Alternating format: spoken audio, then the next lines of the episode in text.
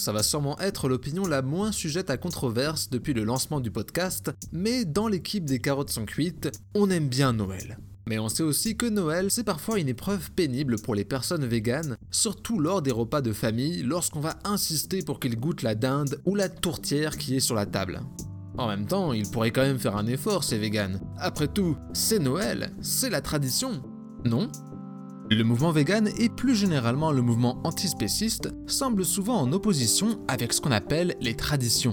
Quand on parle de tradition, on désigne la transmission à travers les générations d'un objet culturel, que ce soit des croyances, des objets, des pratiques, des coutumes ou encore, vous l'aurez deviné, l'alimentation. Cette dernière occupe une place très importante dans nos cultures, ce qui explique que de nombreuses personnes sont mal à l'aise, voire offusquées, lorsque quelqu'un choisit de rejeter l'alimentation animale. Rejeter l'alimentation animale est vu comme une atteinte au patrimoine gastronomique et aux traditions culinaires. D'ailleurs, une étude de 2015 réalisée par les universités de Brock et de Calgary montre que les personnes qui sont le plus à droite politiquement avaient l'opinion la moins favorable des végétariens et des végétaliens, ce qui suggère un lien entre conservatisme, souci de la tradition et rejet du véganisme. Les auteurs de cette étude ajoutent que les véganes sont souvent perçus comme une menace symbolique pour les normes sociales et culturelles. Et en effet, le véganisme remet en cause un certain ordre, notamment celui de la domination absolue des humains sur les animaux, dans l'assiette, mais pas seulement. On comprend bien vite que derrière la question de l'alimentation se cachent des implications bien plus importantes.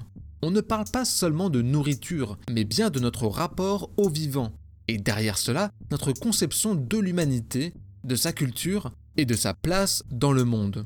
Ouais, ça donne un peu le vertige dit comme ça. Sans compter que derrière nos recettes traditionnelles, il y a une partie de nos identités nationales. Si je vous dis poutine, sushi, choucroute, vous me dites immédiatement Québec, Japon ou Allemagne. Bref, notre patrimoine gastronomique est chargé de sens et de symboles, et ce n'est donc pas surprenant que beaucoup de personnes réagissent négativement à l'idée qu'on puisse le remettre en cause, voire le rejeter, sous prétexte que ce patrimoine soit en grande partie basé sur l'exploitation animale. Mais la tradition, ou plutôt le respect de la tradition, est-il toujours un argument incontestable ? Est-ce que le fait que quelque chose soit traditionnel empêche de formuler toute critique à son égard ? Il semble y avoir deux problèmes majeurs à ça. Premièrement, une tradition n'est pas naturellement bonne ou mauvaise. Le fait qu'une chose soit traditionnelle ne nous dit pas grand-chose sur son aspect éthique, et nous devrions donc être capables de défendre une idée, une pratique ou un système autrement qu'avec le seul argument de la tradition. Par exemple, il fut un temps où posséder des esclaves était culturellement accepté, mais ça ne rendait pas la chose éthique pour autant. Aujourd'hui encore, de nombreuses formes de violence et de discrimination sont justifiées par le fait qu'elles sont issues de traditions, comme les mutilations génitales féminines ou le mariage des enfants. Il faut donc différencier la culture et la tradition de l'éthique. Deuxièmement, contrairement à ce que voudrait faire croire l'argument de la tradition, nos cultures ne sont pas statiques et peuvent évoluer. Dans le domaine culinaire, puisqu'on parle de véganisme, ce qu'on considérait être la gastronomie traditionnelle européenne a beaucoup changé suite à la colonisation des Amériques qui a introduit des éléments inconnus jusqu'alors comme la pomme de terre, le maïs ou la tomate. De même, avant le développement de l'élevage intensif au 19e siècle, la plupart des gens ne consommaient pas autant de viande qu'aujourd'hui. Ce qu'il faut donc retenir, c'est que déterminer ce qui relève de la tradition ou non ne va pas de soi. La tradition ne s'impose pas à nous, car c'est nous, les humains, qui créons la tradition. Et comme le dit le philosophe canadien Will Kimlinka, dire que quelque chose fait partie de notre mode de vie devrait être le point de départ d'une réflexion éthique, et non le point d'arrêt. Alors d'un point de vue vegan et antispéciste, quelle position devrions-nous adopter face aux traditions, notamment les traditions culinaires ? À mon humble avis, il y a trois options complémentaires qui s'offrent à nous.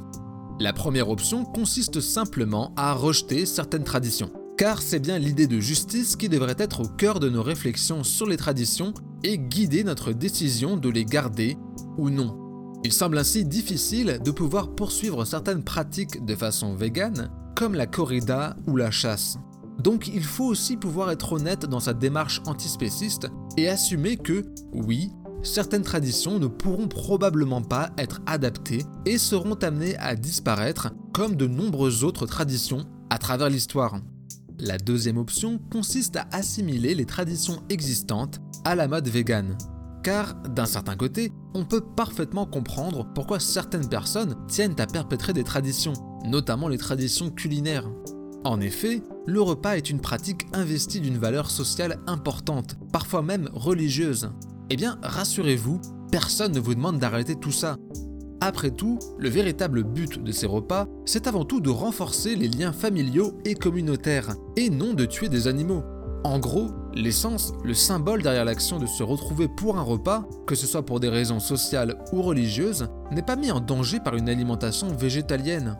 Et si pour une raison ou une autre, vous considérez que c'est vraiment important de manger de la bûche à Noël, de la dinde à Thanksgiving ou des pizzas devant votre match de football, sachez qu'il existe de très nombreuses astuces permettant de reproduire la plupart des recettes traditionnelles qui ne sont pas véganes à la sauce végane.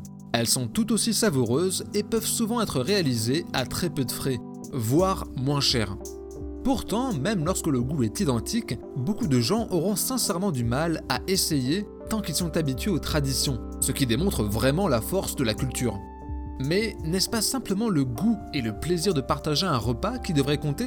Pourquoi la souffrance d'un animal devrait être un élément nécessaire au plaisir gustatif ? N'est-ce pas complètement dérisoire et injuste ? La préparation de plats traditionnels véganes démontre que devenir végétalien ne signifie pas renoncer à des aliments réconfortants, ni à des souvenirs ou des traditions, seulement à des produits d'origine animale. La troisième option, qui est fortement liée à la précédente, consiste à créer de nouvelles traditions.